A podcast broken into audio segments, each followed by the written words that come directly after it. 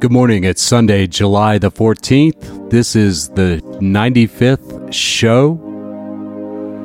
This is the 95th time we've done this. Okay, here we go. Let's do it.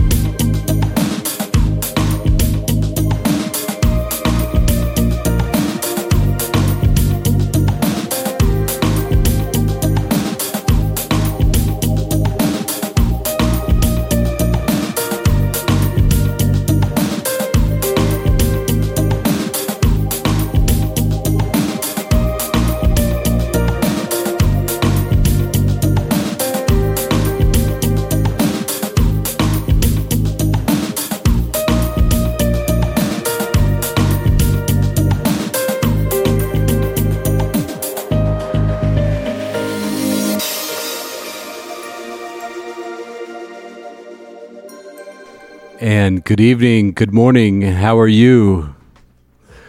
Welcome to the 95th show. It's uh it's good to be here. Glad that you're tuning in. It's been a few weeks since we've um,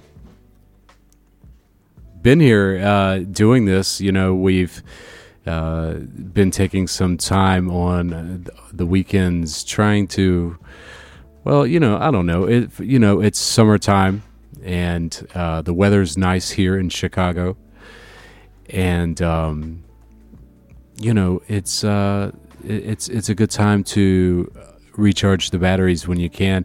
You know, it's kind of funny. Uh, there was uh, a lot of um, there was a lot of controversy on whether or not the whole global warming thing's really happening. Uh, it kind of is. Not just because it's summertime, but. Hmm. Hopefully, summer is treating you well. It's treating me well. It's keeping me busy, that's for sure, Monday through Friday at least. I think the only thing that I'm doing is I'm sleeping and working. And um, I don't know, it, it feels refreshing to work with a talented group of people uh, and get get you know things actually accomplished, and that uh, that matters the most. So, uh, big shout out to uh, my new friends and uh, colleagues that I've been working with lately. Uh, very smart and talented people.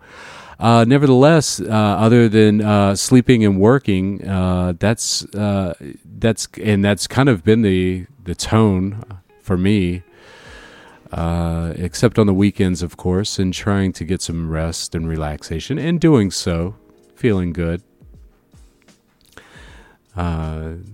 you know, doing the summertime things that we all do, I guess.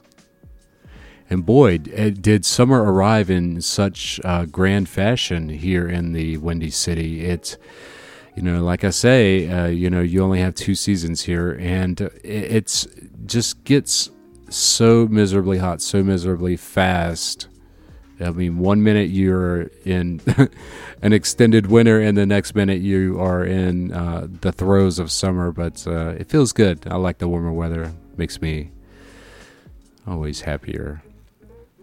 So what's going on with you? Um, is your summer doing well? Is your summer treating you well? Uh, are you are you getting outside and even getting some sun on yourself? Hopefully you are.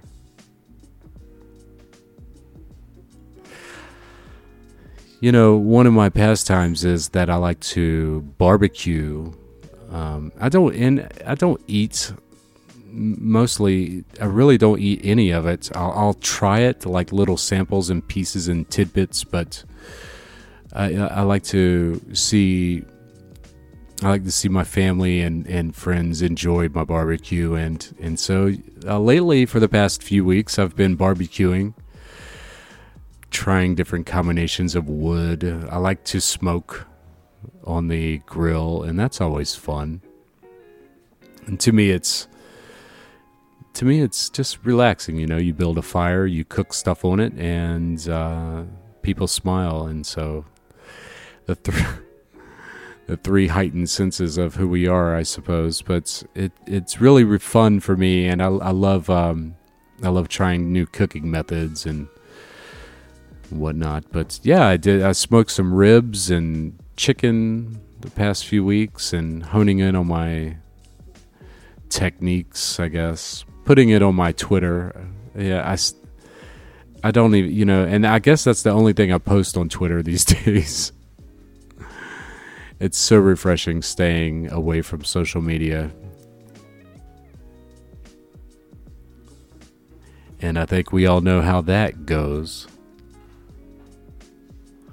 Uh, tonight, folks, we've got um, something really cool in store for you. And Crash actually brought it to my uh, attention, and he's like, "Yeah, you know, hey, uh, I think we need to share this uh, with uh, our audience." And and I couldn't agree more. I I listened to it for a bit, and um, it, it, it was some really interesting information that uh, we we can't wait to share with you this evening.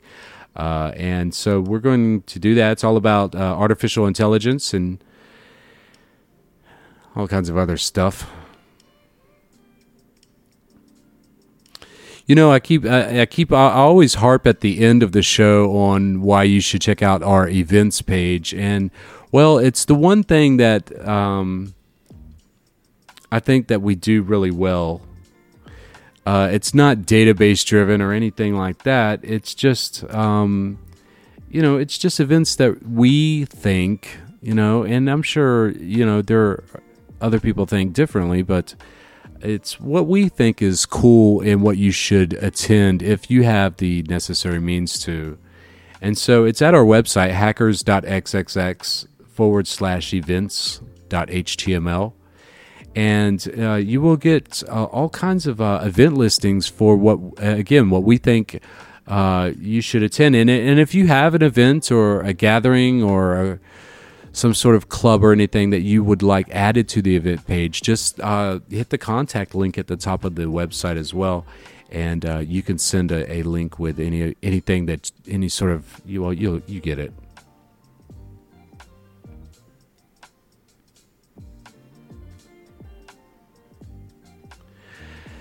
Uh, you know, and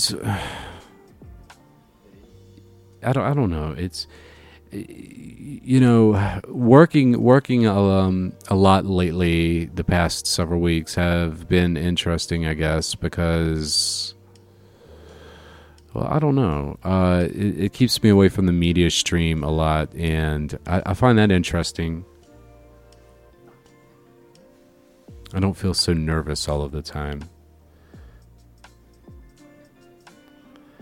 You know, maybe I shared this once or twice before, but I used to have a friend that lived downtown, uh, and it was a long time ago. It was like nine or ten years ago. Anyhow, we we went over to his house, or his basically he had a, an apartment in in a tall tower, and so we all went over to his house, you know, whatever, mm. and uh, went up there and you know, so we're all like kicking back, you know, like hey, you know, lounging, getting some ginger ale stuff, and and he turns on the TV and and and on pops uh, the Fox News Network. And it's like you know they're they're shouting at each other and and, and I swear to God, it was I, I, I, broke down laughing, right? I, you know, I just completely lost it and broke down laughing, like, what the hell is this shit? And and he got really incensed, you know, that by my uh, jovial attitude towards his uh, media decision, and um, he's like, "Well, what do you mean?" And I'm, I'm like, "You certainly can't take this this this channel serious, right?" And he's he's like, "What are you talking about, man? We're under attack. You know, we're they're coming after us." I'm like, "Who's coming after us, dude?" Yeah. I lost it. I really did. I um like it's like we're under attack. I'm like, "Come on, man. Come on." Lord have mercy. Uh so we um what would, what else was I gonna say? I forgot what I was gonna say. Oh, um, hang on. What is this place? Um.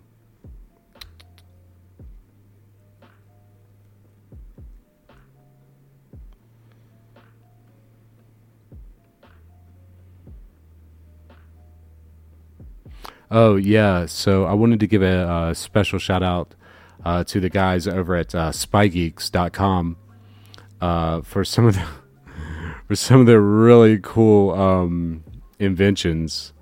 Uh, and wow, if if you if you really um, if you're really into really cool, unique electronics, these dudes, man, um, they have some pretty cool shit. So um, one of the things that um, I have that I recently bought was the Spyhawk GPS Finder and Bug Detector Pro 10G.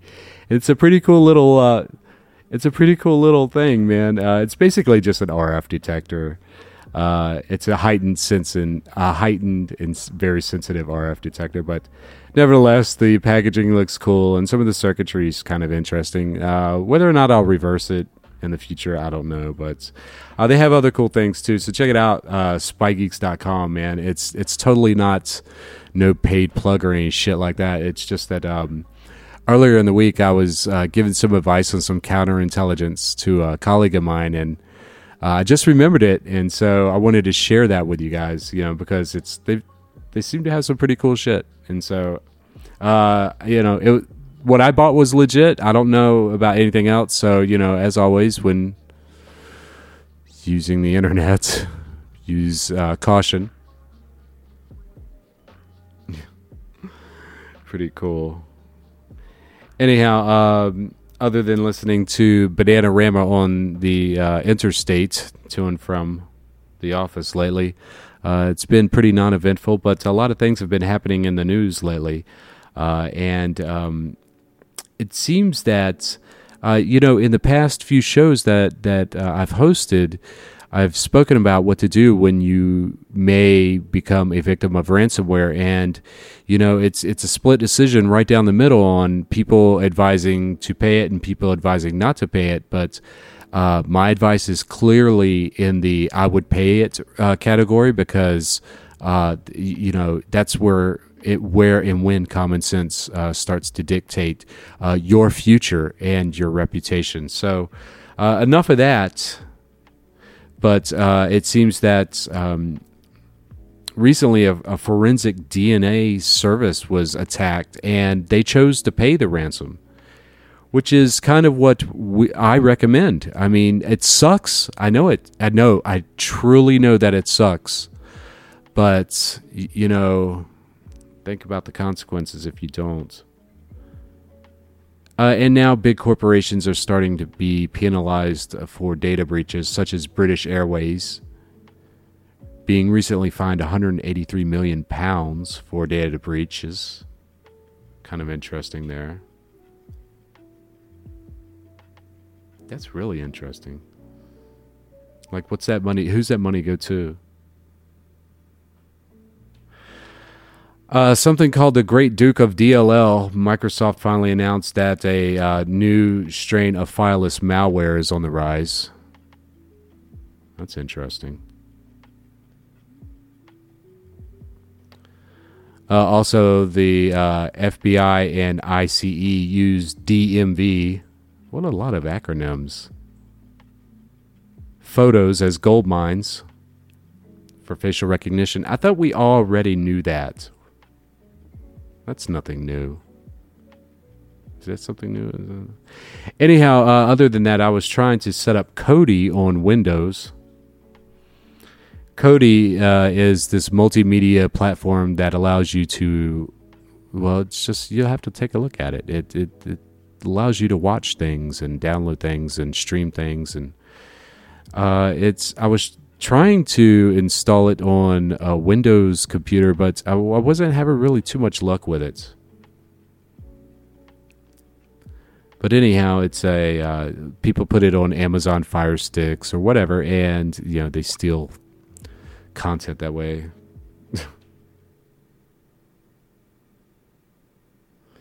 you know, it's also been announced too that you can run a Raspberry Pi or three off an SSD or flash drive. Think about that.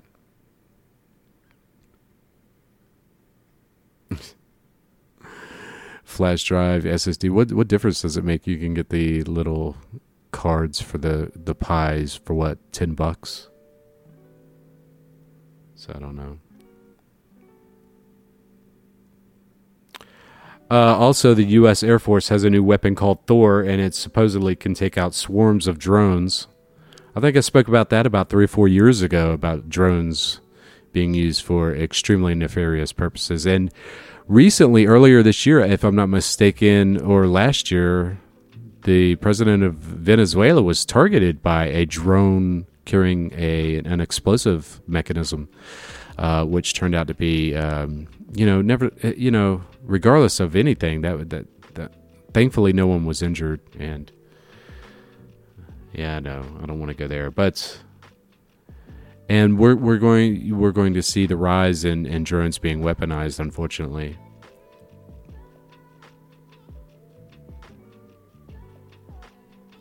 I tell you what, the, the, the Elon Musk, you know, everyone's favorite uh, technical uh, messiah, has um, unveiled yet another uh, rocket test that's going. It's I don't know. The guy's really blown up, and I, I don't. I give him credit for that. I mean, great stuff, great products. I mean, electric cars, rockets, going to the moon, to Mars, all of this, you know, all self-landing rockets. I mean, all cool stuff.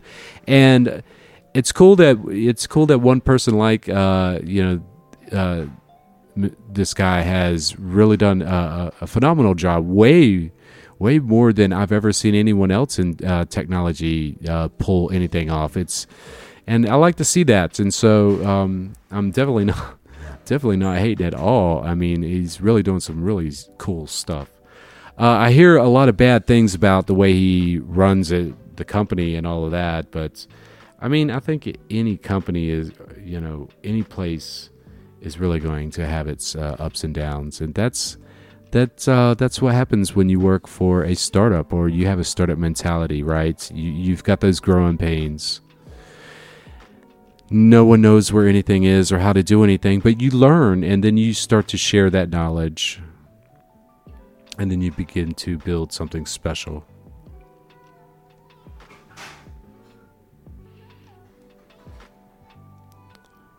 You know, and that's the mentality that that you want to have. You know, when you're doing something right, you just want to make it special. You want to make it yours, your your your own unique twist. You want to put your touch, your twist, your your your glisten on it, right? So, listen. Uh, enough of me. Um, that's that's kind of uh, the review of things. It's hot. It's great. Uh, everything's chill. Uh, and um, I've just been working a lot. I'm gonna, I'm just going to be continue working a lot, and uh, I'll get back here next weekend actually, and uh, do the podcast again a little bit more in detail. Uh, and share a couple couple more interesting stories from across the internet. But uh, for now, uh, we'd like to share with you the next leap in AI and how it will change the 3D an- uh, industry. Uh, recently, at the Blender conference in 2018 uh, in October, um, there was a, a, young man named Andrew Price. Um, who was really uh, speaking about some interesting topics. And so we, I want to bring that to you guys this evening. Uh, again, uh, it, it's by a gentleman named uh, Andrew Andrew Price, and I think he has some uh, some really good, interesting things to s- say. So uh, let's check it out, and I'll, we'll swing back after the talk, and then we'll get you out of here. All right, bye. So, show of hands, who here makes money from somehow inside the 3D industry? They got a job at a studio. Yeah, almost everyone. Who doesn't? Okay, what are you guys doing here? No, I'm kidding. Uh, uh, so I love this job. It's it's really it's fun, and that that childlike wonder of like, yeah, bringing something from my head into life is still there. I just I really enjoy it.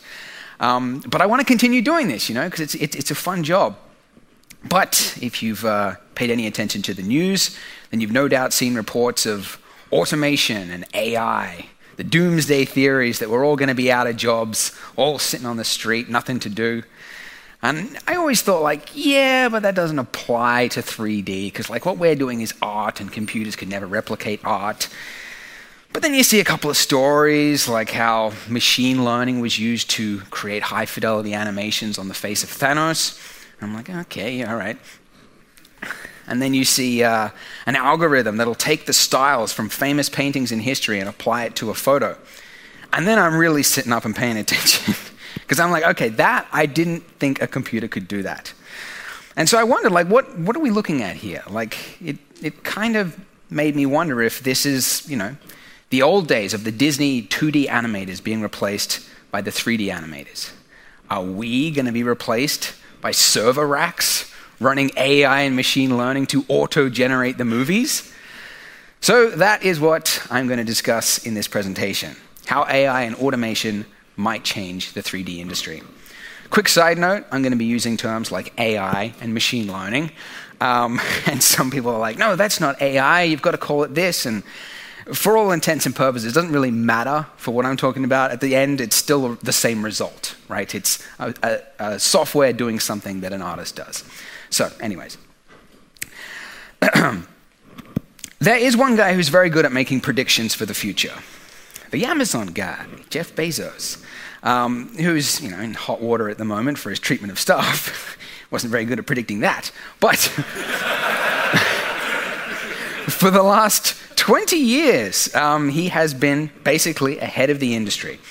And so he said, I frequently get asked, what's going to change in the next 10 years? I almost never get asked what's not going to change in the next 10 years. And that's actually the more important of the two. And he went on to explain that, you know, an Amazon customer of the future is never going to say, I wish the prices were higher. Or I love Amazon, but I wish it took longer for my packages to get here. Right? So those two variables he knows for sure are going to be uh, desirable in the future. So actually, what's not going to change is what you should be focusing on, not worrying about hypotheticals.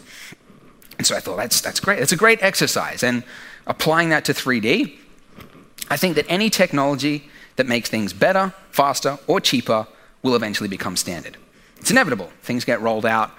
Once the studio execs realize that this is going to save them money, they put it into practice. So, what is costing money at the moment? Games are costing money. So, Raph Koster um, plotted some games from 1985 to today and he found a disturbing trend that every 10 years, the cost of games go up 10 times. So this is a log scale. It looks deceiving, like it's not that big of a, an increase, but every single one of those horizontal lines there represents a 10x increment on the one before it. So basically, every year it goes up 25%. By 2020, the average AAA game might cost $200 million. So they're already more expensive than feature films, and it's getting unwieldy because they all have to spend more to try to outcompete the others. And mobile gaming, yeah, it started out cheap, but that's happening as well because it's now a saturated space. So the costs are way too high and they need to come down. A big portion of this cost is assets. Assets are unreasonably expensive. So let's say, for example, you're making a video game that involves a street. You've got to have characters running down a street for whatever reason. So you've got to model a building, okay? And it's a pretty detailed apartment, so you work pretty hard. You might be able to get it done in 12 hours, okay? Then you've got to texture it. Texturing often takes just as long as the modeling, but let's say you get it done in 10. And then halfway through the, the work week, you've got it done in 22 hours. Which, by the way, is unreasonable because that assumes you're productive 100% of the time. It's usually more like 50% of the time. But let's say you got it 100% productive. Then, if you're in the studio, there's also a revision multiple of two to four times. Um, you know, narrative changes. Uh, maybe they want to make it take place in uh, Paris instead of New York.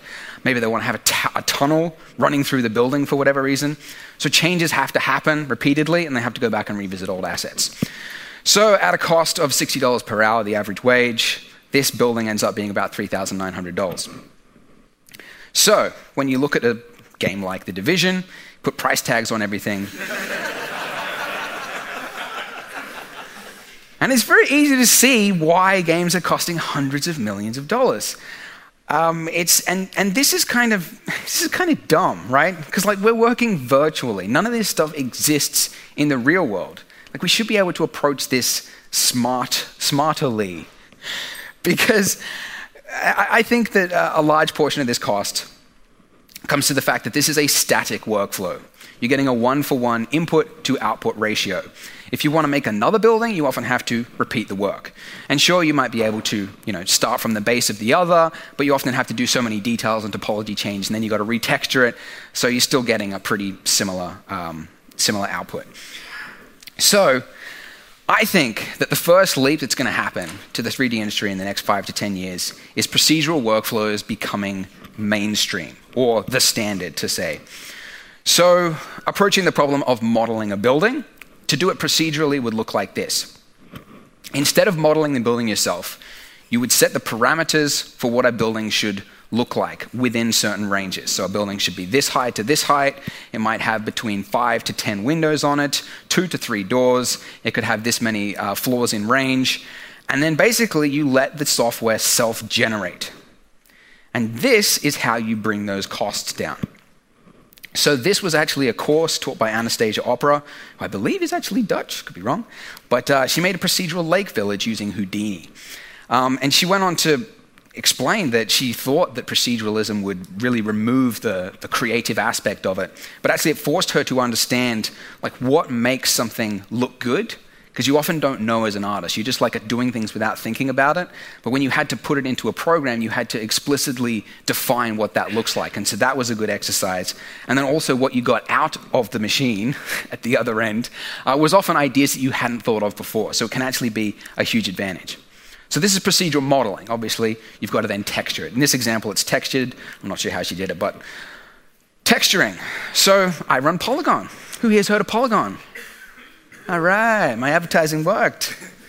So, when we started Poliigon two years ago, every single texture on the website was captured with a camera.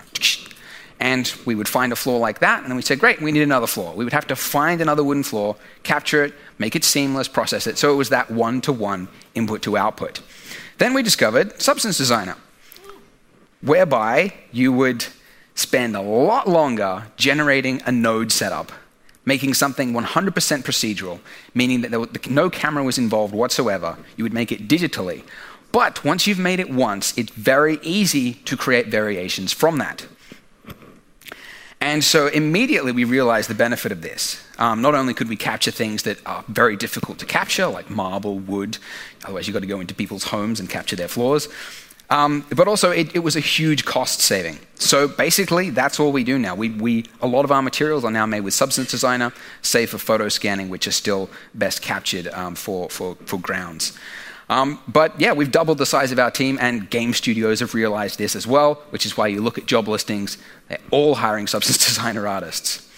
Uh, then, of course, you've got to apply this to a model, okay? Model will have you know, creases and crevices and all sorts of occlusions that you've got to take into account for. So Allegorithmic was very good by making a sister software, Substance Painter, which enables you to take the thing, uh, it'll bake all the maps for you, and then it'll apply the smart materials that you got from Substance Designer, smart masks and things to add in grunge and, and whatnot. Um, so it's the number one texturing software in the world right now um, for this very reason. It is saving studios hundreds of thousands of dollars because it's procedural. When you go back and you change something with the model, if you've got the pipeline right, it should auto update with the texture. So, very, very cool. Um, and then finally, you've got level design, so putting the assets into it. So I had the, at the, uh, the start a New York City example, but let's say you're making a forest, okay? So uh, Far Cry 5, uh, you know, they've made a lot of Far Cries, five of them, in fact.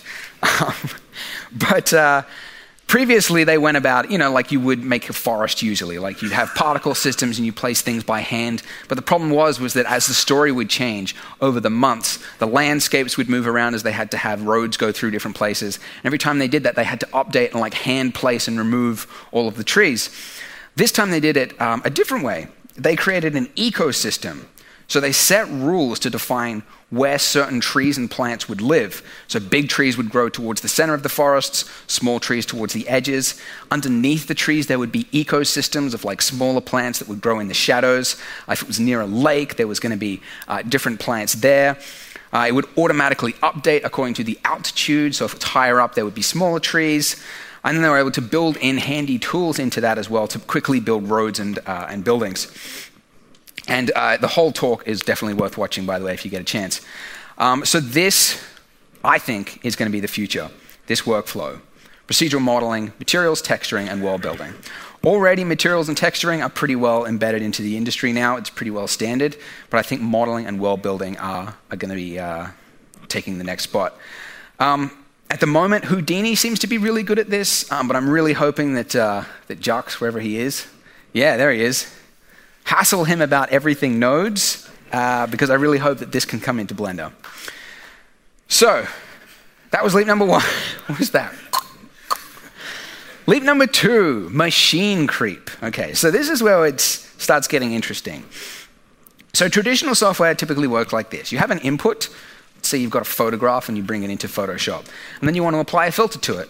You apply the action to the photo, and then you get one output. It's very predictable, you know what you're going to get and also leads to obviously a lot of manual work, tweaking things as you need.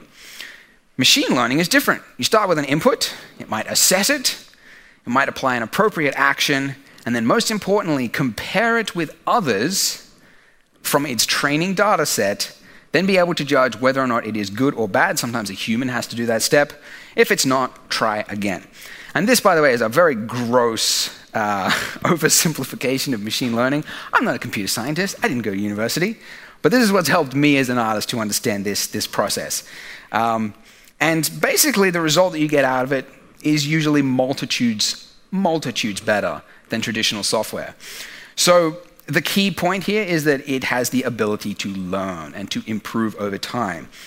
Now, what it needs in order for that to happen is huge data sets and fast hardware. So I think like five years ago, you started, you know, hearing the, uh, the train of, of news about machine learning taking all our jobs, and everyone was hyped up and scared, and then nothing really happened. And I think a large part of that is because there's not, not enough data and also not fast enough hardware. I think now we're reaching the tipping point.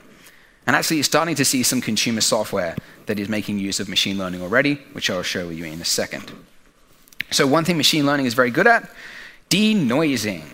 Okay, so everybody's familiar with noise. You render something that's grainy, right? Um, and denoisers typically will smooth it out. A machine learning denoiser will do it really, really well. So this is one um, which is owned by NVIDIA. I assume it's the same one that is used for the RTXs, which is enabling them to do real time ray tracing. That is, by the way, how their RTX is able to do that. It is rendering one sample every single frame of the game, and then it is applying a denoiser on the same frame. So it's doing this in real time. Um, and how on earth it's able to take that blue square, that noisy blue square, and read anything from it is a testament to how machine learning is, is working. Like, that's just absolutely insane that it's doing that. So, Blender's uh, cycles denoiser, as far as I know, has nothing to do with machine learning or AI, um, and so it obviously would very much fail in this situation, um, which is why I really think uh, Blender needs to get into, the, uh, into machine learning and AI. Um, uh, Disney and Pixar also own one, um, and they're trying to solve the problem of the frame flicker um, because that's a common problem with denoisers, but they're also building artist tools um, to do it. NVIDIA own most of the papers regarding it, um, and I think that's because they realize there's a huge amount of money in it. Because not only every renderer will need to use their denoiser, but also every camera manufacturer. Because if you've got low light sensitivity and there's all this grain, well, they can solve it with denoisers. So that's one thing it's good at. Another thing is upresing. So you've got a small image, small little JPEG you find, and you're like, ah, but I need it to be double that size. This is upresing. So as a test, um, I took this image, which I'm making at the moment, of a kitchen. I rendered it at 50%, and then using AI Gigapixel from Topaz Labs, I upresed it by 200% so that it is now uh, as if it was rendered at 100%. And then I compared it to an actual render at 100%. And if you look at it, there's not a lot of difference there. um, and obviously, there's a little bit more detail in the one that was actually rendered 100%, but not much, and certainly not enough to qualify like a four times uh, extra rendering. So this was like really caught my eye. I was like, wow. And this is consumer level. You can actually buy this. Um, you can get the trial, or it's $99 or something like that to purchase the full thing. This is already out there, and this is a start, I think, of, of where the industry is going. And there's also other uses, like, for example, motion capture. So I think we're going to be doing away very soon with the mocap suits and the expensive studios because now you can capture just from raw video. So there's no sensors, this is not a special camera, this is just simple video. Um, and the algorithm, whatever it is, I don't know what I'm talking about, was able to figure out where the bodies are. And most impressively, it's able to guess the occluded parts, like what's on the other side of that arm, because it can't see that, but it's guessing um, and it's doing an amazing job at it. So I think it's in the future, they're not going to have mocap suits. They'll just film the actors doing whatever, and that's going to be it. And then there's this other one, which, to be honest, I don't know how it works, but they filmed a dog in a mocap suit for an hour, doing running and jumping, and then using neural networks, whatever that is, uh, they translated that into player motion in a game.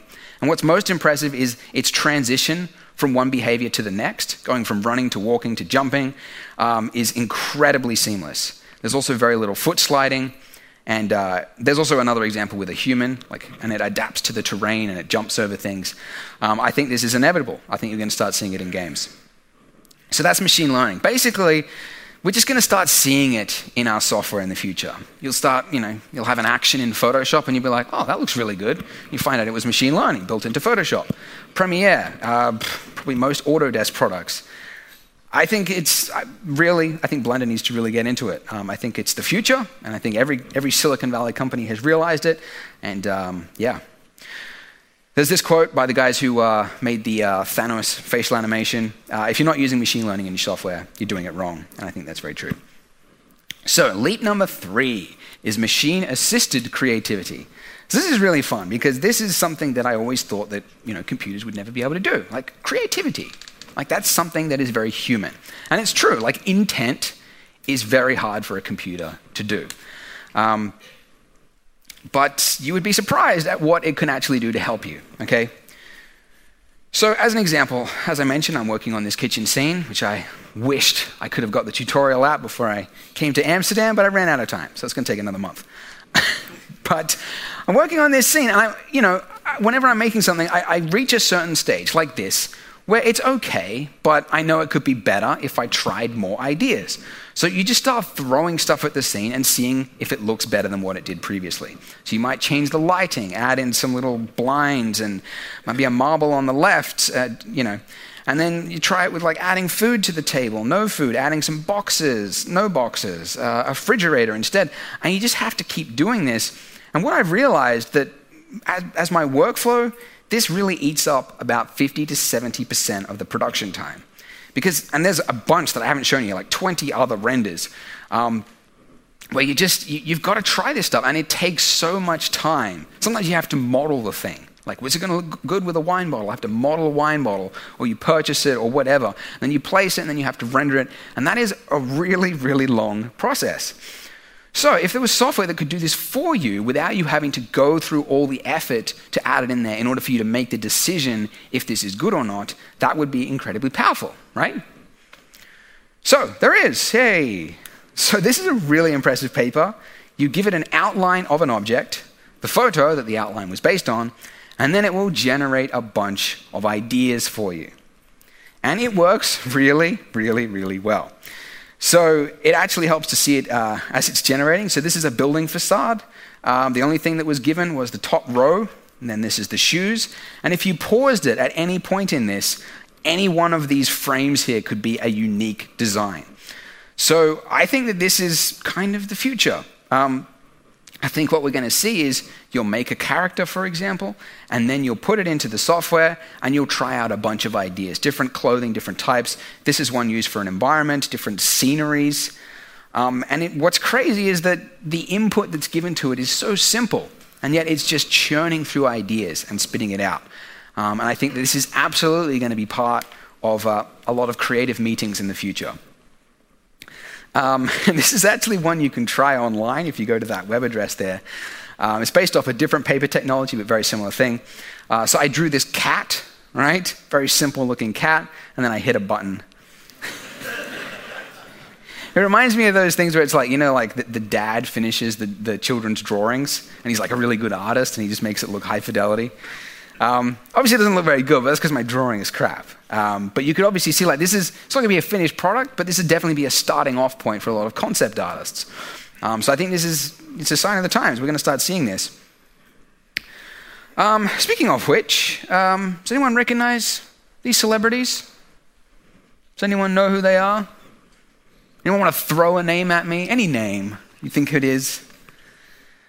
They look like you, they look familiar, right? You're like, hmm, is that is like a footballer?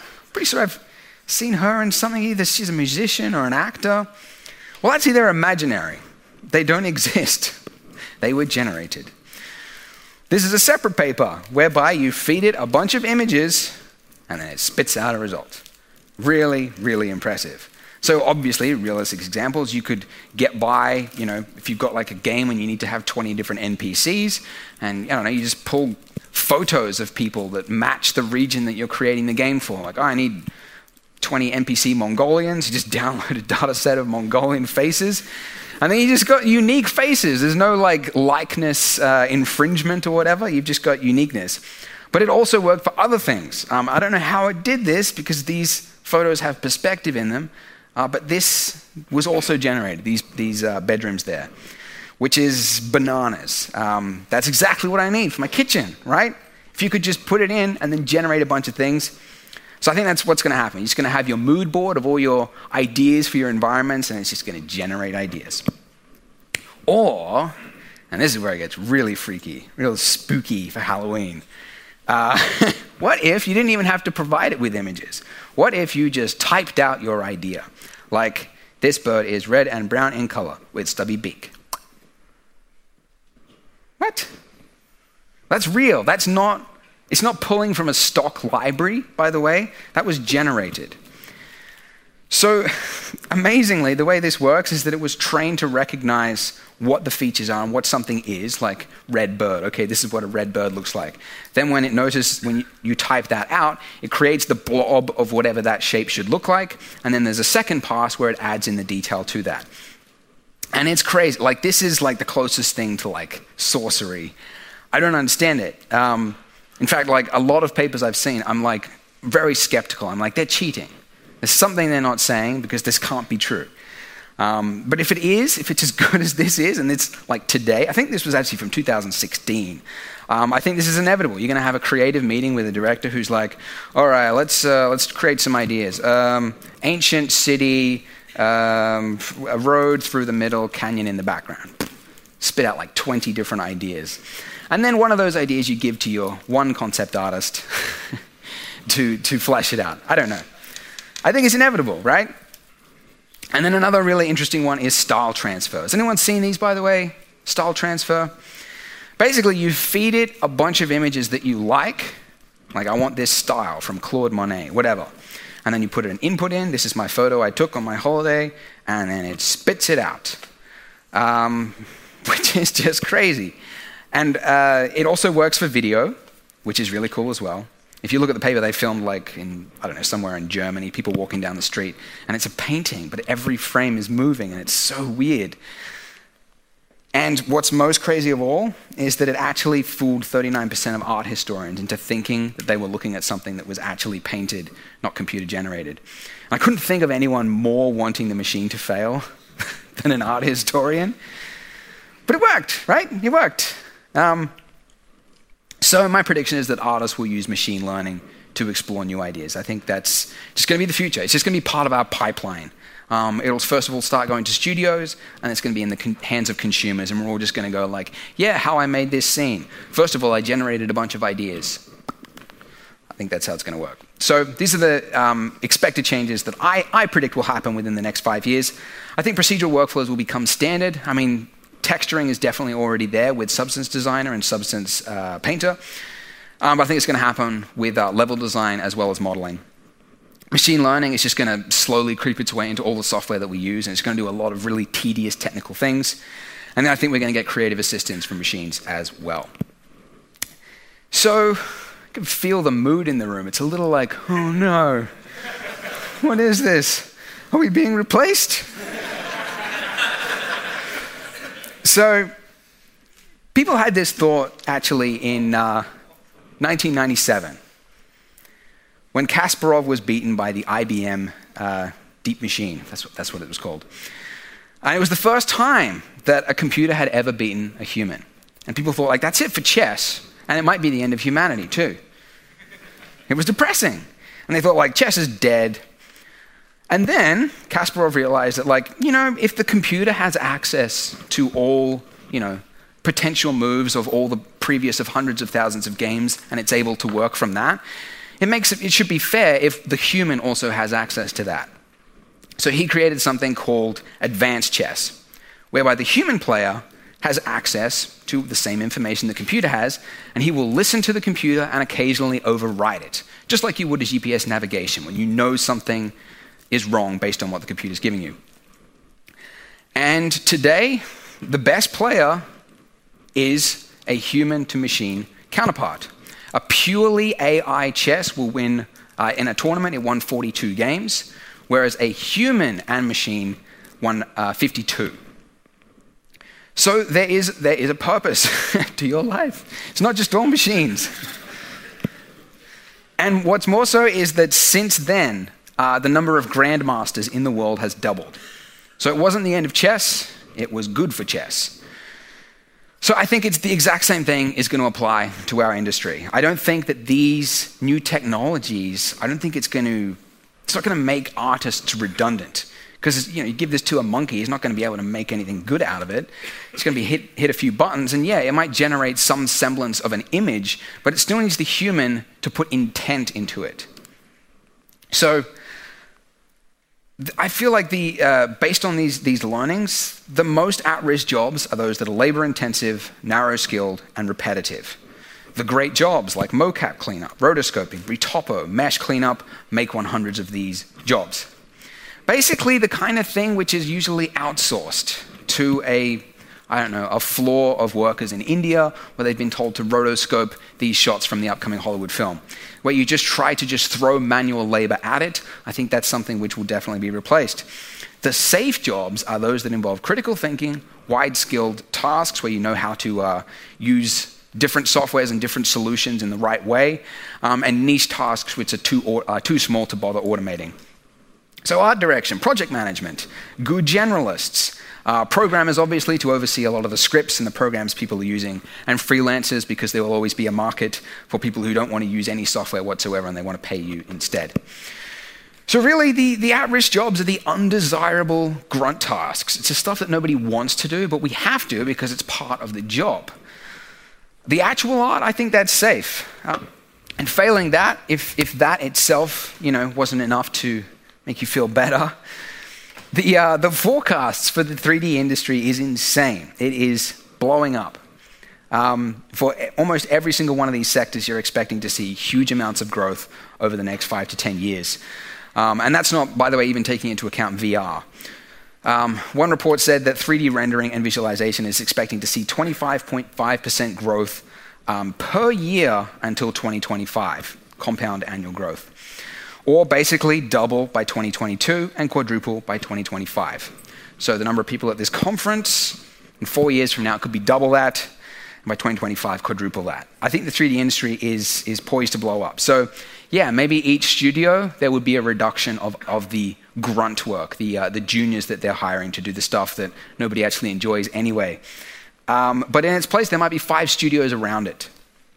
So that is it. that was anticlimactic, wasn't it?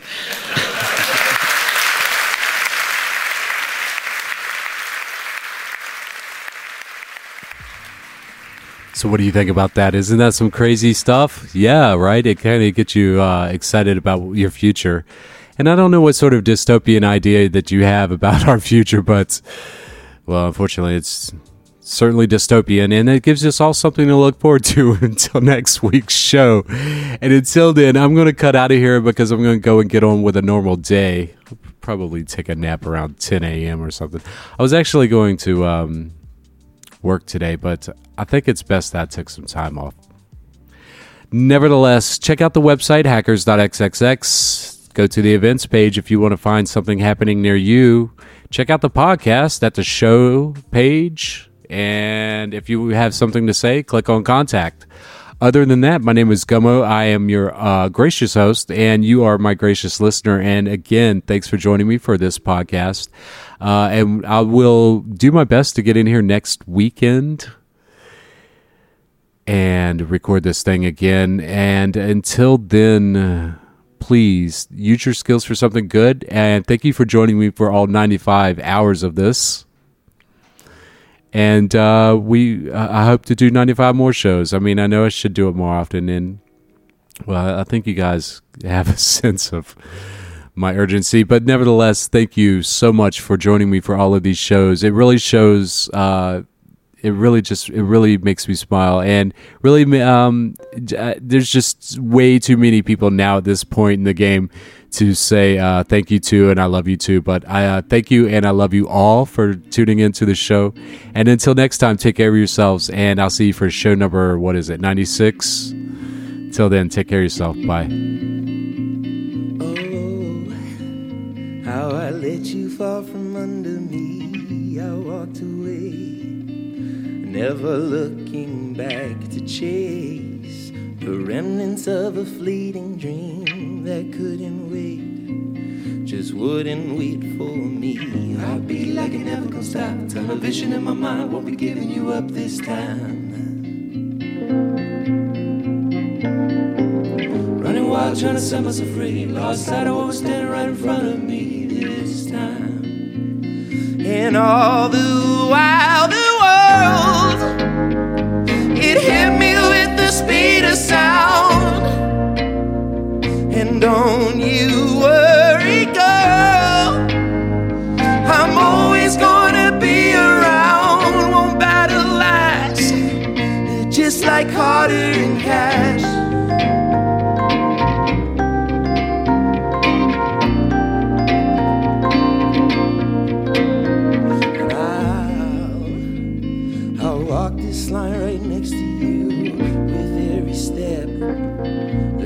The that we'll get caught. And a fever that's so pure and true will paint the town until it all burns down. Heartbeat like it never gonna stop. Tunnel vision in my mind won't be giving you up this time.